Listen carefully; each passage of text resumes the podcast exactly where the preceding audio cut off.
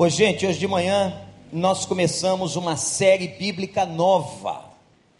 No apagar das luzes de 2014, vamos começar uma série sobre o pai da fé, sobre Abraão.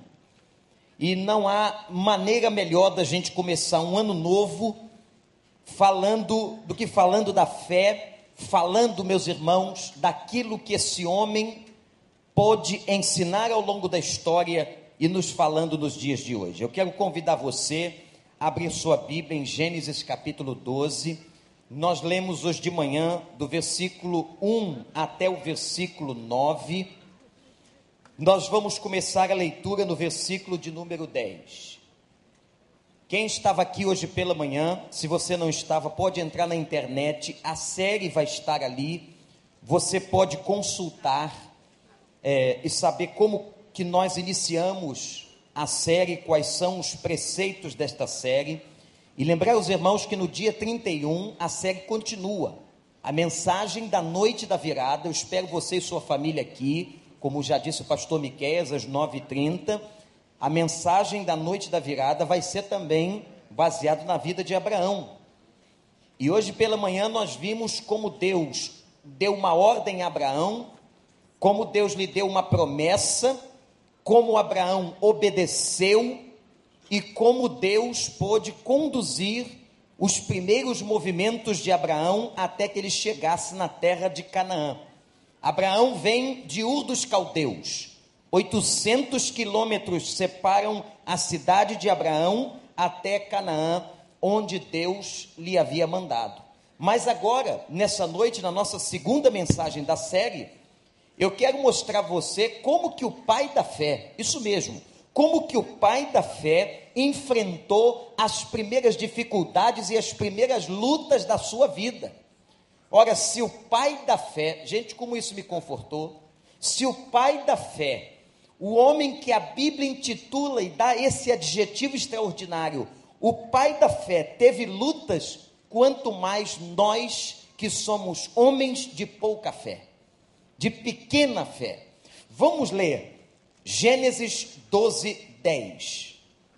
Houve fome naquela terra. Abraão já havia chegado à região de Canaã. Abraão desceu ao Egito para ali viver algum tempo, pois a fome era rigorosa.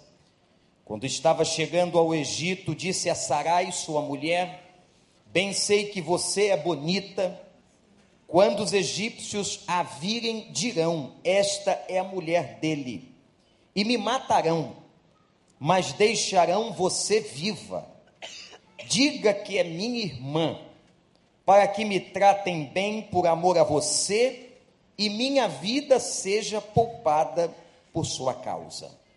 Quando Abraão chegou ao Egito, viram os egípcios que Sarai era uma mulher muito bonita Vendo aos homens da corte de Faraó, a elogiaram diante de Faraó e ela foi levada ao seu palácio.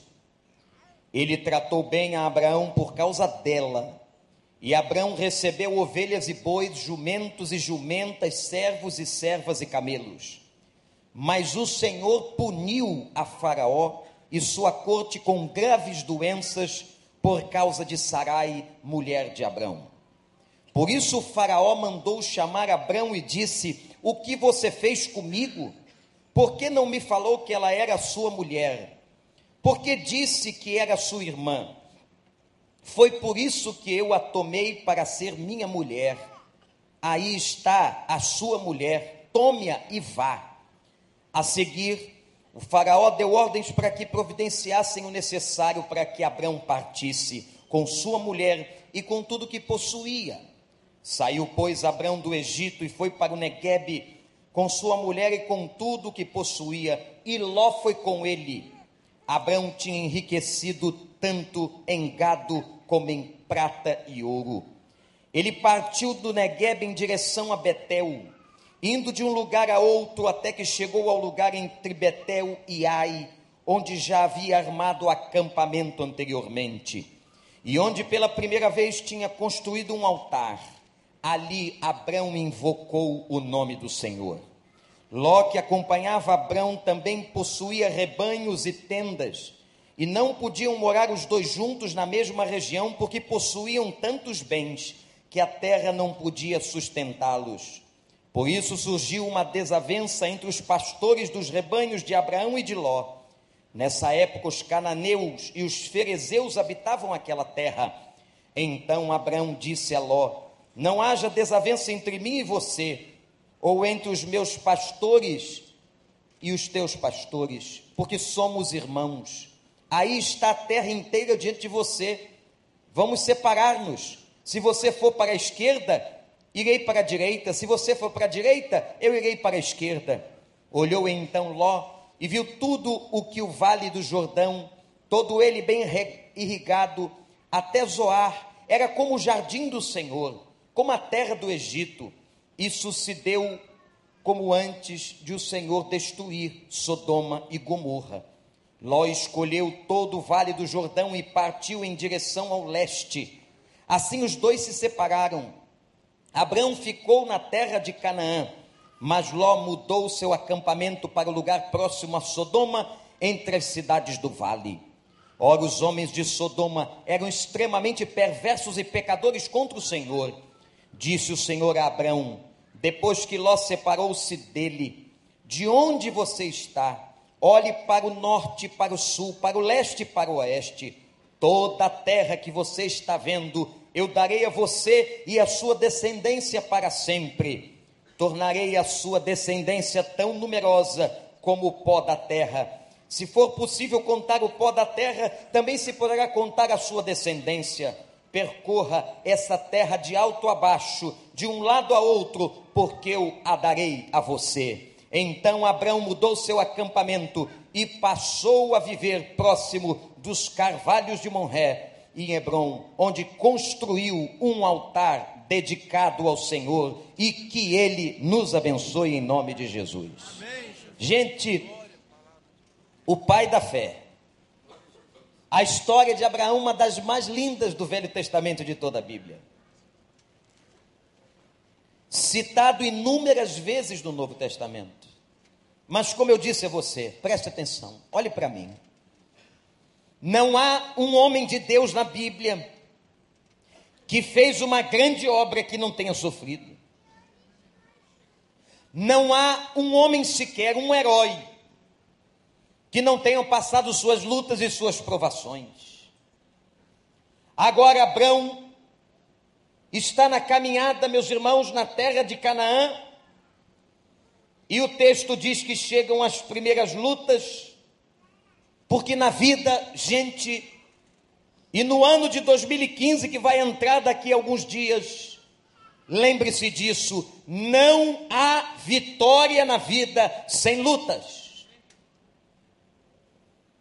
Qual foi o primeiro problema? Eu lhes apresento três lutas, três problemas de Abraão, três crises, três situações difíceis. E a primeira, Abraão sentiu medo.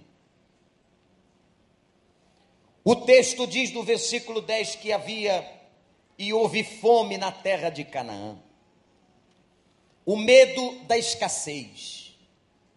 Isso te é familiar? Será que esta palavra tem alguma coisa a ver conosco? O medo que falte, o medo da escassez, faz com que Abraão tome uma decisão. Eu vou para o Egito, eu vou para o Egito por causa das torrentes do Nilo e por causa das torrentes do Nilo, a agricultura é próspera. Eu terei prosperidade com o meu gado e com a minha riqueza. Mas, irmãos, eu não sei se você percebeu isso, guarde no seu coração: Abrão não consulta a Deus. Abrão não pergunta ao Deus que o levou para Canaã se de lá ele deveria sair.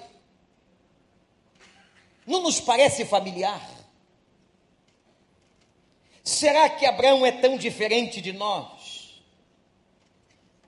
Abraão levou tudo em conta. Sabe por quê, gente? Presta atenção. Ele era rico. Ele, quando chegou em Canaã, enriqueceu ainda mais. Diz o texto que ele tinha gado, que ele tinha camelos, que ele tinha servos, que ele tinha empregados. Mas quando veio a fome na terra de Canaã, ele teve medo. E ele teve medo da escassez. Mas, meus irmãos, ele não levou em conta o Deus que o havia chamado. O Deus que o tirou de Ur na Caldeia e o trouxe para Canaã. O Deus que lhe fez promessas o Deus que estava do lado dele, Abraão não levou em conta a palavra de Deus, Abraão não consultou a Deus, Abraão construiu um momento de crise e ele colocou a visão que Deus tinha para ele em risco. Ao toque da fome, ao toque do medo, ao toque da perda das riquezas, perde-se a visão. Anote. Eu vou repetir. Às vezes por causa do dinheiro, às vezes com medo que falte alguma coisa, perdemos a visão. Abraão colocou tudo em risco. Meus irmãos, eu fiquei pensando nos nossos medos, em mim, em você. Como que a situação e a questão material da vida é forte. Ela é tão forte que nos faz esquecer a Deus. É por isso que há pessoas que aceitam a corrupção porque a corrupção, o dinheiro, o dinheiro fácil, o dinheiro não ético, ela acaba falando mais alto no coração de uma pessoa do que os seus valores, do que a sua ética, do que a sua moral. É isso que nós estamos terminando 2014 e estamos vendo no nosso país, que precisa muito de oração. Um país, meus irmãos, mergulhado na corrupção. E o pior, o pior não são os corruptos. Anote o que eu vou dizer. O pior é a escola que eles estão fazendo. O pior não são os homens corruptos, mas são aquelas pessoas jovens, crianças até, adolescentes, que estão aprendendo a corrupção que estão exercitando desde a tenra idade serem corruptos. Nós estamos diante de uma fábrica, de uma fábrica de maldade, de uma fábrica de corrupção. Meus irmãos, eu quero lhes dizer uma coisa, em nome de Jesus. Não deixem que o dinheiro jamais tire a visão de Deus da vida de vocês. Não deixe que os bens materiais, que o conforto material, não deixe que uma casa nova, que um carro novo, que umas férias num lugar cobiçado, não deixe que essas coisas sejam mais importantes do que o teu Deus que te amou, que te salvou e que te sustenta. Você concorda comigo? Não perca a tua visão. Não perca de vista o teu Deus. Abraão colocou tudo em risco. E eu quero dizer uma coisa aos irmãos. Em 2015, eu não sei qual é a sua prática de vida, eu não sei. Eu não sei qual é o seu hábito de oração, mas eu quero fazer e lançar um desafio aqui em nome de Jesus, nesse que é o último domingo do ano, na última, no último culto à noite deste ano, aos domingos, eu quero lançar um desafio a você que você não tome uma decisão, olhe para mim, uma sequer, sem antes consultar ao Senhor dos Exércitos. Sem que antes você consulte a Deus, sem que antes você se ajoelhe. Eu quero dizer uma coisa para você, meu irmão, pelo amor de Deus, não tome decisões pela sua inteligência, não tome decisões porque você é formado em muitas academias, não tome decisões porque você tem bens materiais, não tome decisões porque você acha que você é capaz. Tome decisões debaixo da orientação de Deus, das mãos de Deus e da palavra de Deus. Você concorda com isso? Amém. Abraão não consultou a Deus. Quantas vezes a gente não consulta a Deus, nós colocamos a visão em risco. E naquele momento ele teve medo. O medo de ficar pobre. O medo de morrer de fome. E se esqueceu que Deus tinha dito para ele: Eu vou te abençoar. Eu quero você em Canaã.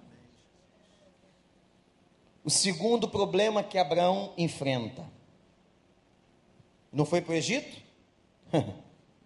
Agora segura a onda. O segundo problema que ele enfrenta. O primeiro foi medo de faltar alguma coisa. O segundo, Abraão omite a verdade. Há uma diferença filosófica entre mentir e omitir a verdade. Eu posso tecnicamente omitir sem mentir.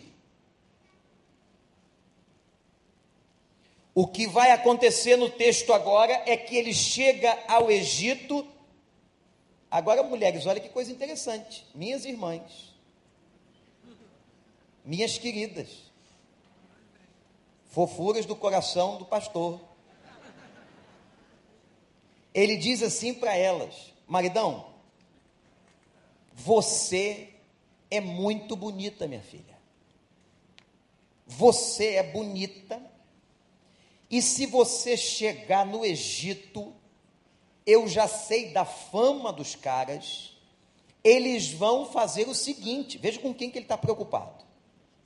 Eles vão saber que eu sou seu marido eles vão me matar para ficar com você. Então, Sarinha, você vai fazer o seguinte: você vai dizer que é minha irmã.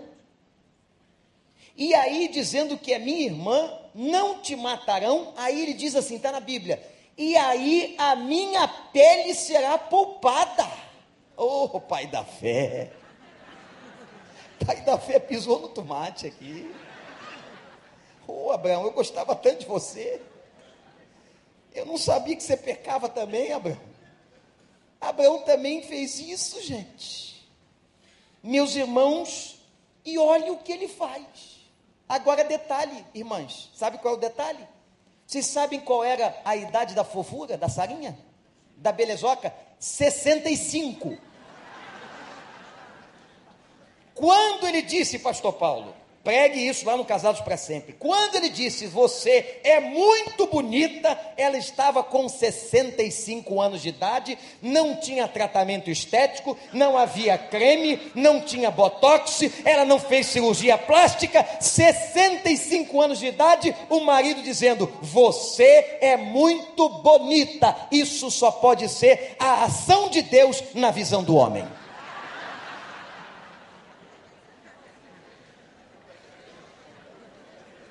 E no coração, ele amava aquela mulher. Agora, meus irmãos, o que, que tem aqui de mentira? Nada. Detalhe: Sara era irmã de Abraão. Ela era filha do mesmo pai chamado Terá, o Terã. Então, na verdade, o que ele está dizendo sobre Sara e para Sara, é a Sara e Abraão não mentem. Mas ele omite o fato de que era comum naquela época, entre as culturas dos povos, inclusive na Mesopotâmia e na Palestina, que parentes consanguíneos se casassem para que toda a riqueza ficasse no clã. Muito interessante. E vejam, irmãos, Você está falando de Sara aí, que com 65 anos era uma belezura? Sara morreu com 127. Foi mãe com 90. E Abraão morreu com 175. E eu disse hoje pela manhã que estudando a teologia da cronologia humana daquela época, os estudiosos da Bíblia entendem que não houve qualquer diferença na questão do tempo. O milagre de Deus foi sobre a saúde e a vida das pessoas. Quando nós lemos que Abraão viveu 175 anos e Sara viveu 127 anos, é isso mesmo que você está entendendo. Não tem aqui interpretações parciais. O texto então deixa claro que Abraão, para poupar a sua vida, faz com que Sara omita parte de toda a história para poupar a vida dele, mas ela é sua irmã, como diz o texto. Aí vem o problema. Porque quem foi que mandou Abraão ir para o Egito? Quem? Vocês sabem? Foi da cabeça dele. Deus não deu autorização. Quem foi que mandou Abraão mentir ou omitir? Foi da cabeça dele. Foram coisas dele. Agora Deus faz o quê? Olha o que, que Deus teve que fazer. E entendo o porquê. Deus manda doenças na corte de Faraó. Isto é, imagina toda a corte do palácio fica doente. Agora deixa estar que vocês não estão prestando atenção num detalhe. Ou se estão, é muito legal, muito sério. Quando Abraão chega com Sara e eles dizem que Sara é uma belezura e ela vai para o palácio de Faraó, o texto declara que por ela Abraão recebe presentes, isto é, ele ficou mais rico. E me parece que não devolveu. Diz o texto que ele recebe prata, ouro e camelo. Meus irmãos, camelo, naquela região do mundo, aquele bicho é muito caro. É muito caro. É por isso que os caras, quando veem uma mulher brasileira, lá é bem diferente a constituição física, principalmente uma mulher que tem olhos claros, que não é comum. Meus irmãos, eles oferecem quantos camelos você quiser. Se você, eu sei que não quer fazer isso, mas quer livrar-se da sua mulher, ela tem olhos claros, faz uma viagem para a Palestina com ela. Você receberá propostas absurdas. Eu já contei isso aqui outras vezes, há anos atrás, há muitos anos, nós levamos uma caravana a Israel e tínhamos uma senhora muito, muito, muito bonita e já também é, um pouco avançada em idade, mas muito bonita, os olhos pareciam uma concha azul, eles ficaram loucos loucos. E tinha um irmão da nossa igreja que começou a brincar com a situação porque o marido dela não foi à viagem. E eles achavam que esse senhor, membro da igreja, era, na verdade, o marido dela, ele não era, mas ele se passou e começou a brincar. Só que o homem disse o seguinte: para de brincar porque ele está levando a sério. E o árabe já tinha oferecido, pasmem, mil camelos na mulher. A negociação foi esquentando. O cara foi gostando do negócio, eles gostam de negociar, árabe gosta de negociar, e chegou a mil. O, o último lance que eu vi, eu estava ali, mil camelos. Quando chegou o Gui, disse: para com a brincadeira que ele está levando a sério. Você está brincando, ele não. Vai acontecer alguma coisa grave aqui que não se brinca com eles dessa maneira. Aí, como é que o nosso irmão saiu da situação? Ele não era o marido, ele não podia fazer nada, ele estava brincando, o outro não. Ele disse assim: Eu não posso vender essa mulher por preço algum.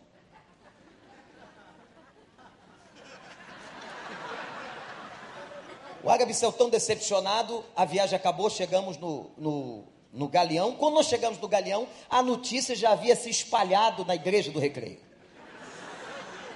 Porque sempre nós temos pessoas que gostam, tem esse ministério de comunicar o que acontece para outras pessoas. E hoje, então, com o WhatsApp, com o Facebook, meu amigo, você está perdido. O pessoal conta mesmo. E quando eu cheguei no galeão, está na porta, quando aquela porta corre, está na porta o marido da mulher. Eu disse: O que, que vai acontecer? Ele com uma cara séria, olhando para mim. Eu disse: Ele vai cobrar de mim, eu sou o guia da viagem. quase que faltaram com respeito, talvez com a esposa dele, ele deve estar indignado, e ele me chama, não dá bom dia, e diz: Pastor Wanda, eu quero falar com o senhor. E eu, pois não, fui todo submisso diante dele, até que ele diz assim: Por que, que o irmão não a vendeu? Eu disse: Eu? Pastor, o senhor sabe, eu fui procurar qual, quanto custa um camelo. Eu falei, mais ou menos mil dólares, pastor. Mil camelos, essa mulher não vale 300 lá em casa. 300, pastor. O senhor podia ter vendido, ainda disse para ele, você daria o dízimo? Eu daria, pastor. Daria 20%. Eu cheguei a ficar arrependido, confesso aos irmãos. Falei, é, porque é que não é de Deus? Né? A turma não faz isso? Será que não é de Deus? Seria uma benção, não seria não? Hoje o camelo aumentou. A camelada está saindo cada um a dois mil dólares. Preste atenção.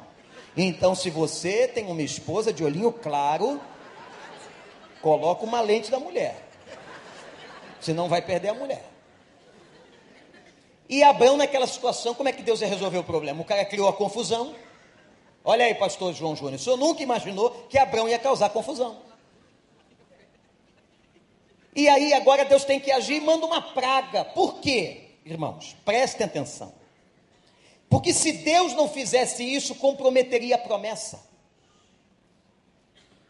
A promessa de Deus estava calcada em cima do casal Abraão e Sarai ou Abraão e Sara, depois vocês vão entender por que, Deus trocou o nome deles lá na frente.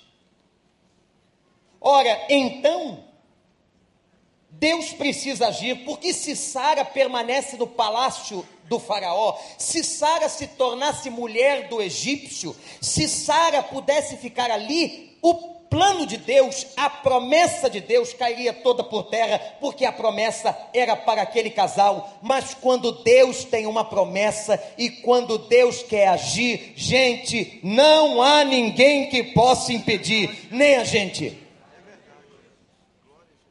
E diz o texto que ele precisou voltar do Egito, o Faraó colocou mais presentes. Esse Abraão não era fácil, não colocou mais presentes, mandou ele embora e disse: Por que, que você fez isso? Você devia ter dito que ela era sua mulher, eu ia tomá-la como minha mulher, e a maldição veio sobre a minha corte, tem muita doença. E então o egípcio entendeu, o faraó entendeu e manda Abrão embora. Gente, sabe o que, que Abrão foi no Egito? Na verdade, ele foi um tropeço naquele povo. Eu estava pensando nessa história aqui, Primeiro que Deus não autorizou e nem mandou Abraão para o Egito. Preste atenção. Quando nós fazemos uma coisa da nossa cabeça,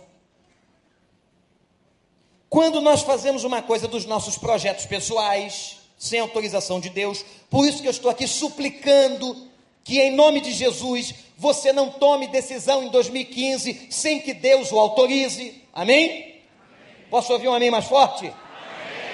Você só vai fazer aquilo que Deus autorizar, aquilo que você já orou muito e tem convicção que Deus quer. Porque nós, meus irmãos, quando fazemos as coisas da nossa cabeça, nós podemos nos tornar uma pedra de tropeço na vida do outro. Nós podemos tirar graça da vida do outro. E na verdade, Abraão trouxe maldição ao palácio com a sua desobediência. Os nossos pecados podem afastar pessoas de Deus. Você sabia disso? O seu mau testemunho, meu irmão, minha irmã, pode afastar uma pessoa de Deus. É por isso que Paulo diz assim: tenham tolerância com os mais fracos na fé, tenham sabedoria quando estiverem com um neófito, com um novo convertido. Por quê? Porque num gesto, numa atitude, numa palavra, nós podemos escandalizar o outro. Você sabe o que significa a palavra escandalizar no grego? Escandalizar não é tornar o outro espantado. Tem gente que acha que o outro se escandalizou. Oh, ele está espantado, ele está admirado. Não é nada disso. Escandalizar no grego significa, quando Jesus diz assim: não sejam vocês pedras de tropeço ou rocha de escândalo. Escandalizar é derrubar o outro da fé. É isso que é escândalo. Quando nós, com algumas das nossas brincadeiras em momentos indevidos, testemunho indevido, palavras indevidas, nós derrubamos pessoas da fé. Isso é muito sério, gente. Nós temos que estar muito atentos, quase que Abraão compromete todo o governo do Egito, porque tomou uma decisão por ele mesmo, por causa dos seus medos, por causa do pavor de faltar na sua casa, porque não levou Deus em consideração. Deus o então deixa passar por aquela humilhação para que ele volte ao Negueb, volte para Canaã. O irmão está me entendendo? Às vezes Deus permite o sofrimento, a dor e a provação para que você volte para onde Ele te mandou estar. Ele disse para você: Eu quero você aqui, eu quero você em Canaã. Onde é que é a tua Canaã hoje? Onde é que Deus mandou você estar? Por que, que você saiu? Você que talvez esteja aqui longe de Deus ou longe da sua igreja, Onde é que você tem que estar? Volte para o Negueb, volte para a presença de Deus, volte para perto de Deus, volte para a igreja que Deus te colocou, porque isso é coisa espiritual, isso é coisa séria. E tomemos cuidado, meus irmãos, porque as nossas atitudes podem fazer o outro tropeçar, podem escandalizar, podem derrubar uma pessoa da fé. Você não quer ganhar as pessoas para Jesus? da sua família, da sua vizinhança, do seu trabalho, da sua universidade, então você tem que estar cuidando da sua vida e dando um bom testemunho. Por isso que Paulo diz assim: vigiem, por causa do dia mau. Você sabe o que é o dia mau? É o dia, o dia mau, olhe para mim, é o dia mau. Não é profundo? é aquele dia que você acordou com o pé trocado. Como a gente diz, quem é destro acordou com o pé esquerdo. Eu sou canhoto, então acordo com o direito, acordei mal. E a gente, quando acorda mal, porque estar acordando mal é da vida, é do ser humano, a gente tem que tomar cuidado. Porque é no dia mal que o inimigo vem, é no dia mal que a tentação vem, é no dia mal que a oportunidade para você escandalizar uma pessoa aparece. É no dia mal. É no dia que as coisas não estão bem. Pode ser que esse dia seja um dia que você não está bem fisicamente. A mulher, por exemplo, no seu estado mensal, na sua TPM, cuidado. Você pode dar um daqueles, né? aquele soco no seu marido e ferir o casamento. Marido, daquele dia que você está em TPS. Sabe o que é TPS? Atenção pré-salarial. O homem, quando vai receber o salário, ele entra numa atenção semelhante à da mulher. Todo mês ele também tem isso. Então presta muita atenção, pode ser o seu dia mal. Eu posso contar para você várias e várias experiências que eu tive de quase derrubar uma pessoa na sua fé por causa do dia mal. Eu vou contar uma aqui, mas não contem para ninguém. Está na internet. Lembra quando antigamente no, na entrada do, do shopping tinha aquele cara que dava o ticket? Eu contei isso aqui uma vez. O cara dava o ticket. Eu fui aqui nesse shopping recreio e tinha que fazer um negócio, acho que ia pagar alguma coisa, não sei o que, que era, mas o dia mal. No dia mal. Segunda-feira, cuidado quando você for falar com o pastor, segunda-feira, qualquer um deles. Que domingo desprende a energia toda, segunda a gente quer reabastecer. E o cara quer saber versículo bíblico segunda-feira, cuidado. Segunda-feira eu fui pagar o negócio, quando eu chego, para o carro e está aquele senhor na guarita que não me dá o ticket. E eu parado. E uma fila de carros se formando. E um mais incomodado buzinando. E o cara parado.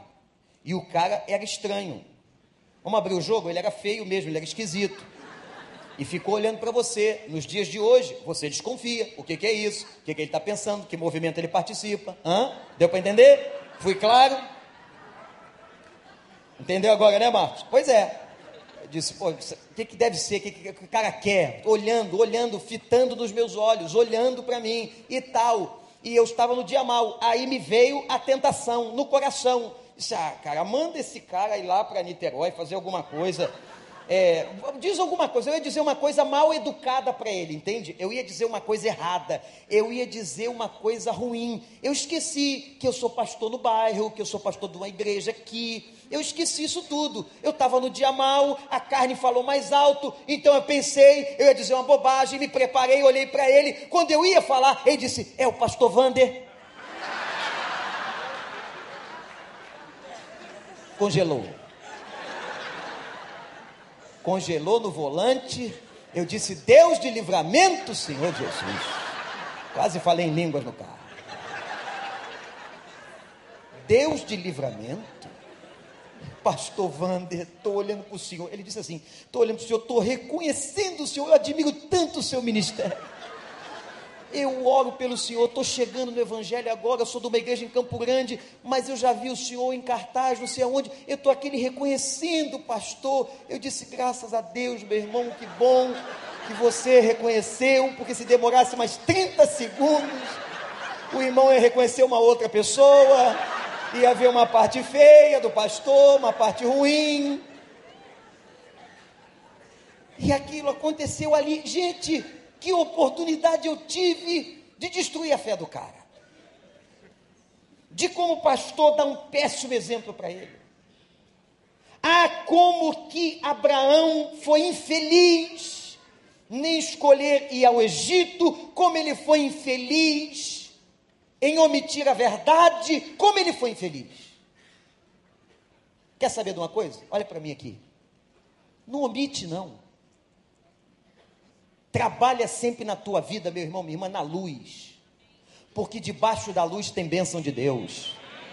As trevas, a mentira, a omissão não leva ninguém a nada, destrói casamento, destrói a vida das pessoas. Fale a verdade, seja verdadeiro na sua casa, não omita, seja claro, diga aquilo que você tem que dizer com amor e em amor, mas nunca use de mentira em 2015, porque quem é o pai da mentira é Satanás. E nós estamos estudando sobre o pai da fé. E o pai da fé aqui errou. É isso que faz a Bíblia um livro maravilhoso. Ela não omite as fraquezas dos seus heróis. O primeiro problema que Abraão teve foi o seu medo e o medo da escassez. O medo que faltasse e ele desobedece e vai para o Egito. O segundo, ele omite a verdade. Terceiro e último, anote ele tem um problema familiar com Ló. Só que vocês não estão entendendo. Quem foi que mandou Abraão levar Ló? Quem foi? A história de Abraão começa no capítulo 11. Irmão Silviano pode ler toda a história de Abraão em nenhum momento a Bíblia diz que Deus autorizou Abraão ou mandou Abraão levar Ló. Pelo contrário, ele diz assim: sai da tua terra, sai da tua casa, da tua parentela, do seio da tua família e vai. Quem mandou ele levar o sobrinho? Que interessante. O Ló está aqui na história, toda hora a Bíblia diz assim: e ele levou Ló. E ele levou Ló. Por que, que Ló está aparecendo aqui? Minha gente, Deus mandou ele romper os laços. Olha aqui, casal. Casal, marido, esposa. Aqui está o problema de muito casamento.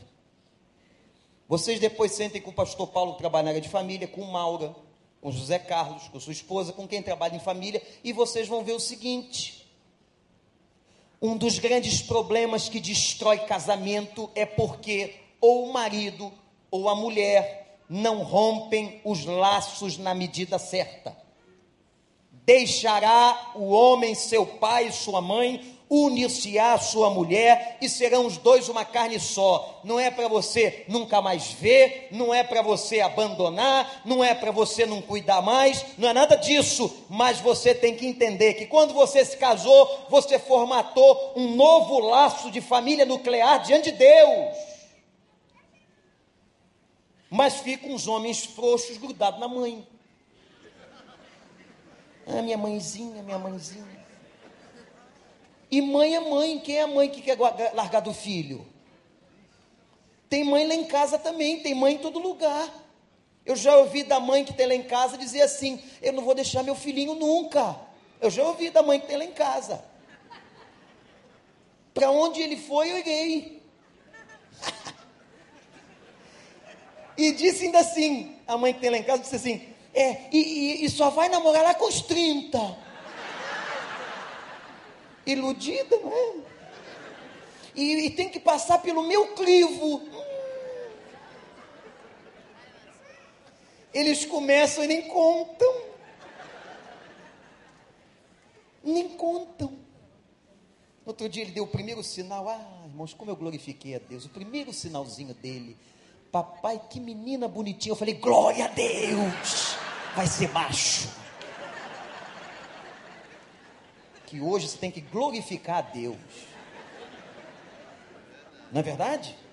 O menino nasce com sexo, mas tem que confirmar o sexo que nasceu. Então, mãezinha, a mãezinha aproveita. Quando pega um filho frouxo, que não entendeu o negócio, ela se dá bem. Ela faz um drama. Quando ele chega, estou morrendo. Hein? Já viu isso acontecer por aí? Eu sei que na casa de vocês não tem isso. Mas já viu acontecer por aí? Tem aquele caso, a mulher está bem, está ouvindo rádio, a 93, está andando para lá e para cá. Chegou o filho, ela. Ah. Tá bem, mamãe? Mais ou menos, não é? Você não vem me ver? Eu vim aqui ontem, mas você não veio hoje. Não almoçou comigo essa semana, não foi lá em casa domingo. Esse cara frouxo vai prejudicar a casa dele. E aquela mulher que também não consegue largar o laço. Eu volto a dizer, não é para você maltratar, não é para você abandonar, que ninguém abandona pai e mãe, ninguém abandona a sua casa, ninguém deixa de cuidar dos seus velhinhos, isso é bíblico. Mas cuidado, Abraão não cortou o laço e agora tinha que resolver o problema, Silviano. E aí, olha só, hum, o problema estava feito chamou o cara para morar com ele lá em Canaã. Agora tem que sair de maneira honrosa. E não pode sair no tapa, não. Tem que sair de maneira honrosa. Isso foi um ato, uma atitude linda de Abraão. Ponto para Abraão. E eles chegam à conclusão que não podem viver juntos. Por quê? Abraão era tão abençoado que abençoava Ló. Cresceu o rebanho de Abraão, cresceu o rebanho de Ló. Para você ter rebanho grande, tem que ter campo grande. E como é que ia ter aquela rebanhada toda naquele campo? Não dava. Os pastores que cuidavam do rebanho de Ló começaram a brigar com os pastores que cuidavam do rebanho de Abraão. A briga estava instaurada. Abraão, o mais velho, chama e diz assim: Meu sobrinho, nós não podemos continuar juntos. E eu quero que você, então, escolha aqui, irmãos, um momento de ensinamento lindo da Bíblia. Abrão manda Ló escolher para onde ele quer ir e diz assim: se você for para a direita, eu vou para a esquerda. Se você escolher o leste, eu vou para o oeste.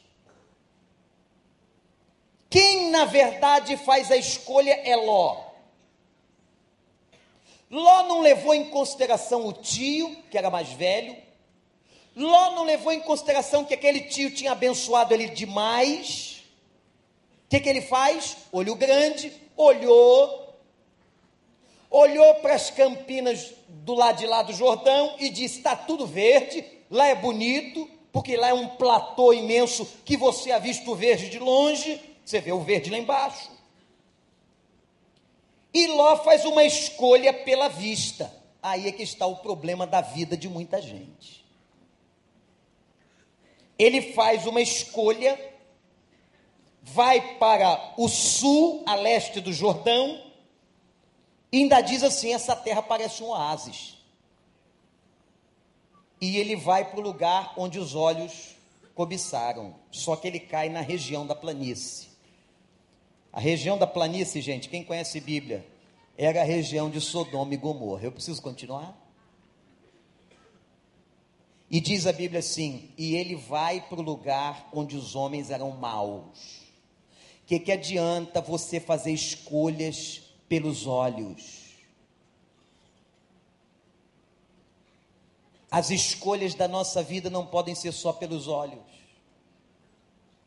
A cobiça da carne, Gente, agora presta atenção nessa coisa linda que eu vou dizer aqui. Quando Abraão manda Ló escolher, Abraão faz uma opção de fé. Que interessante. Por isso que esse homem era o pai da fé. Era o pai da fé porque sai de Ur dos Caldeus e Deus diz assim: vai que eu te mostro depois. Ele vai, sem saber para onde estava indo. Agora ele diz para o sobrinho o seguinte: você escolhe. Na verdade, tecnicamente, filosoficamente, a escolha de Abraão é pela fé. Ele não sabe o que vai sobrar para ele.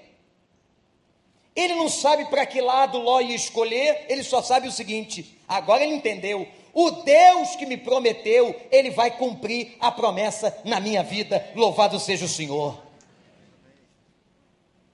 E pela fé, Abraão escolheu as promessas de Deus. Quando Ló foi, e ele disse: Eu vou para outro lado, ele foi, aí Deus chamou Abraão na intimidade. Quando chamou Abraão na intimidade, diz assim: Agora erga os, olhos, erga os olhos. Olha que lindo, gente. A Bíblia é fantástica. Dá vontade da gente sair daqui pulando de alegria. Que livro maravilhoso, palavra de Deus. Agora Deus diz assim: Erga os olhos. Isto significa que Abraão não faz uma escolha a partir do que vê. Abraão faz uma escolha pela fé da terra dele. Cuidado você que às vezes escolhe pelo que vê. Escolhe uma mulher só por causa da aparência. Tá certo que a gente não deve escolher alguém que a gente acha feio. Isso não existe. Eu não concordo com isso. Deve ser de Deus, deve ser isso, deve ser aquilo, mas você tem que ser agradado à pessoa. Ué. Você não é arquiteto, o arquiteto é que trata de beleza interior. Agora, você tem que ter a beleza interior e você tem que achar aquela pessoa atraente. Tem que achar aquela pessoa interessante. Mas o problema é que as pessoas às vezes só escolhem pela aparência. E aí a casa cai. Escolhem um homem pela aparência, a mulher pela aparência, escolhe a propriedade pela aparência, escolhe a terra pela aparência, sem que consulte a Deus. O nosso problema central aqui, na vida, gente, é que muitas vezes nós não consultamos a Deus. E porque não consultamos a Deus, somos frustrados, erramos, sofremos como Abraão sofreu. Depois que ele chegou na terra, que ele escolheu pela fé e não pela vista, que quem escolhe pela vista é Ló, aí Deus diz assim: ergue os teus olhos. Agora olha que coisa linda, olhe para mim. Ele diz: ergue os olhos, investiga a terra, para cima, para baixo, para o lado direito, para o lado esquerdo, para o norte, para o sul, para o leste, para o oeste. Está vendo essa terra toda? Vai ser tua. Essa é a minha promessa, Abraão. Eu te darei toda essa terra E Deus, por misericórdia, por honra a Abraão, fala com ele, reafirma o seu chamado, reafirma a sua vocação e reafirma o que prometeu a Abraão. E diz a Bíblia que Abraão vai para Hebron, a 30 quilômetros de Belém. Hoje a gente não pode entrar na cidade de Hebron. Está dominada pelos palestinos, pelos árabes. Meus irmãos, quando ele chega em Hebron, especialmente no Carvalho de Morré, diz a Bíblia que ele constrói um altar. Como eu disse de manhã, finca a bandeira e dedica a Deus. Você entendeu o que é uma escolha? Nós estamos no último domingo de 2014, entrando 2015. Você vai continuar o ano que vem escolhendo por você mesmo? Você vai continuar a escolher sem consultar a Deus? Escolha a escolha de Deus. Escolha pela fé o que Deus quer para você, mesmo que você não saiba o que seja. Diga assim hoje, Senhor, eu escolho a tua vontade, mesmo que eu não saiba qual é essa vontade para mim. Amém, irmãos? Amém, irmãos? Mesmo que eu não saiba o que o Senhor quer, eu quero o que o Senhor quer. Eu quero o que o Senhor quer que as nossas escolhas em 2015 sejam pela fé, que as nossas escolhas sejam consultadas por Deus, que as nossas escolhas não sejam só pela vista, que nossas escolhas tenham a aprovação de Deus, e Deus vai, olha para mim, irmão, Deus vai te honrar. Deus vai honrar a tua fé, Deus vai honrar a tua obediência, Deus vai honrar o teu propósito, Deus vai honrar o teu coração sincero, Deus vai te honrar, porque a Bíblia diz, Abacuque declarou e Paulo repetiu: o justo viverá da fé. Repete comigo: o justo, de novo, igreja, o justo, só as mulheres, 2015, o justo, os homens, toda a igreja, o justo. Aleluia, aplauda o Senhor. O homem de Deus e a mulher de Deus não anda por vista. Eu quero escolher a tua vontade, Senhor. E eu aprendi que não há vitória sem lutas. A história de Abraão vai continuar. E no dia 31 eu vou contar para vocês um dos encontros mais emblemáticos e misteriosos da história da Bíblia. O dia que Abraão, depois dessa experiência toda, encontra um homem chamado Melquisedeque. Quem é? Por quem encontrou? Quer saber? Dia 31 às 9 e meia eu conto para você. Abaixa sua cabeça. Eu queria que nós agora nesse último domingo, não sai não que não acabou. O show da vida é aqui. Feche os seus olhos. Coloque-se diante de Deus. E que você diga para Deus: Senhor, eu quero escolher as tuas escolhas. Senhor, eu não quero escandalizar e fazer ninguém tropeçar na fé. Eu quero ter e ser um testemunho de vida. Diga isso para Deus. Senhor, eu não vou ao Egito, porque o Senhor não me mandou ir para o Egito. Eu quero ficar em Canaã, porque o Senhor me chamou para Canaã. Senhor, eu quero fazer a tua vontade. Às vezes Deus coloca uma doença para você entender que você está no caminho errado. Às vezes Deus coloca um sofrimento para você entender que não é por aí que você tem que andar.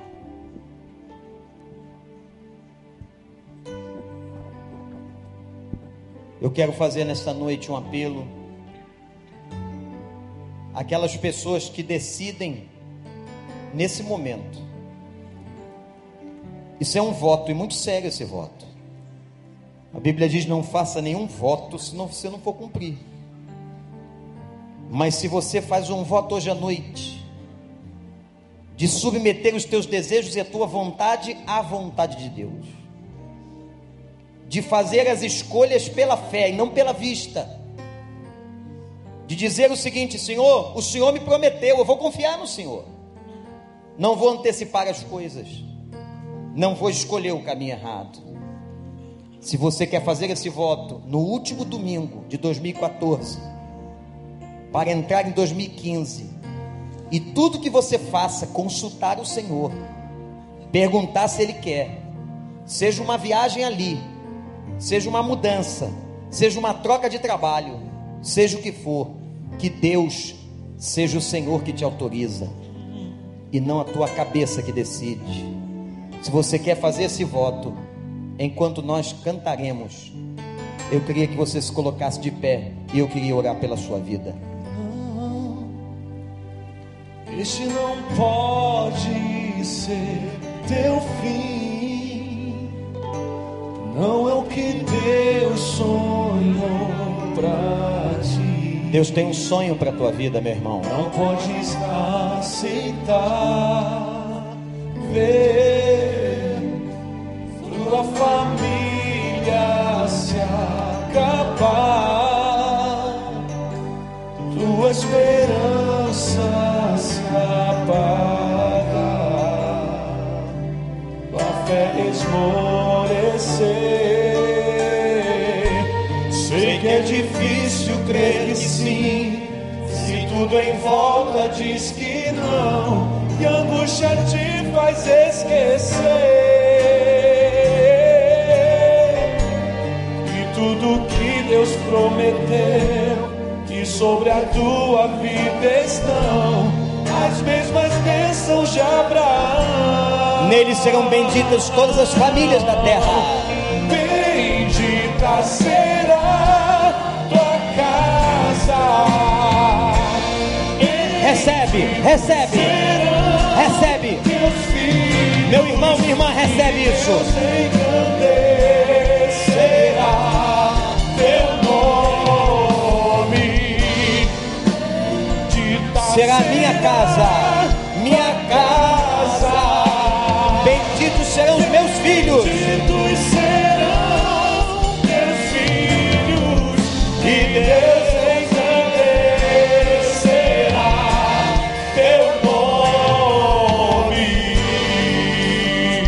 tua vida e a tua casa, as bênçãos de Abraão. Dê a mão que está do seu lado agora, em nome de Jesus. Nós vamos cantar esse cântico novamente. A promessa de Deus dizia para Abraão: Em ti serão benditas as famílias da terra. Isso se cumpriu em Cristo.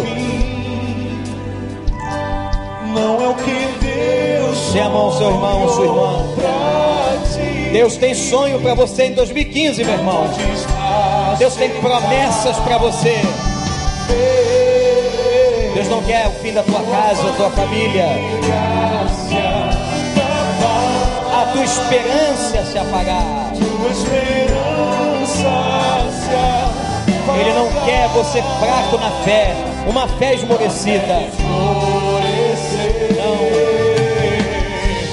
Sei que é difícil crer que sim, tudo em volta diz que não, e a angústia te faz esquecer. E tudo que Deus prometeu, que sobre a tua vida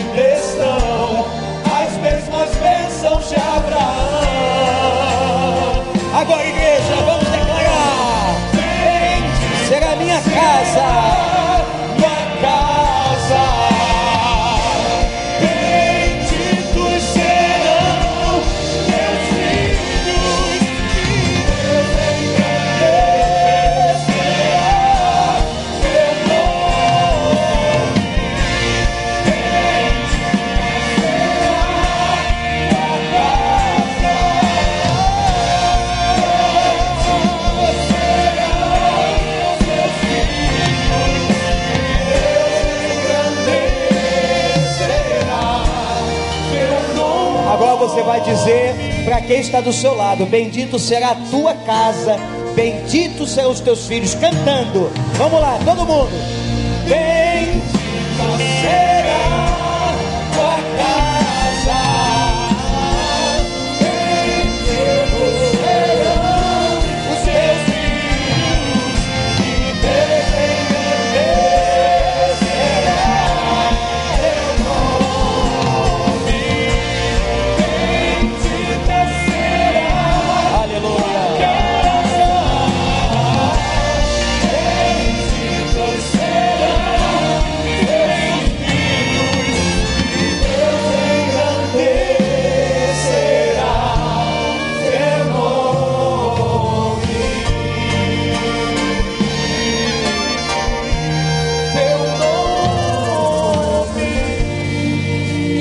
De Deus, o Deus de Abraão, que o amor desse Deus esteja sobre nós.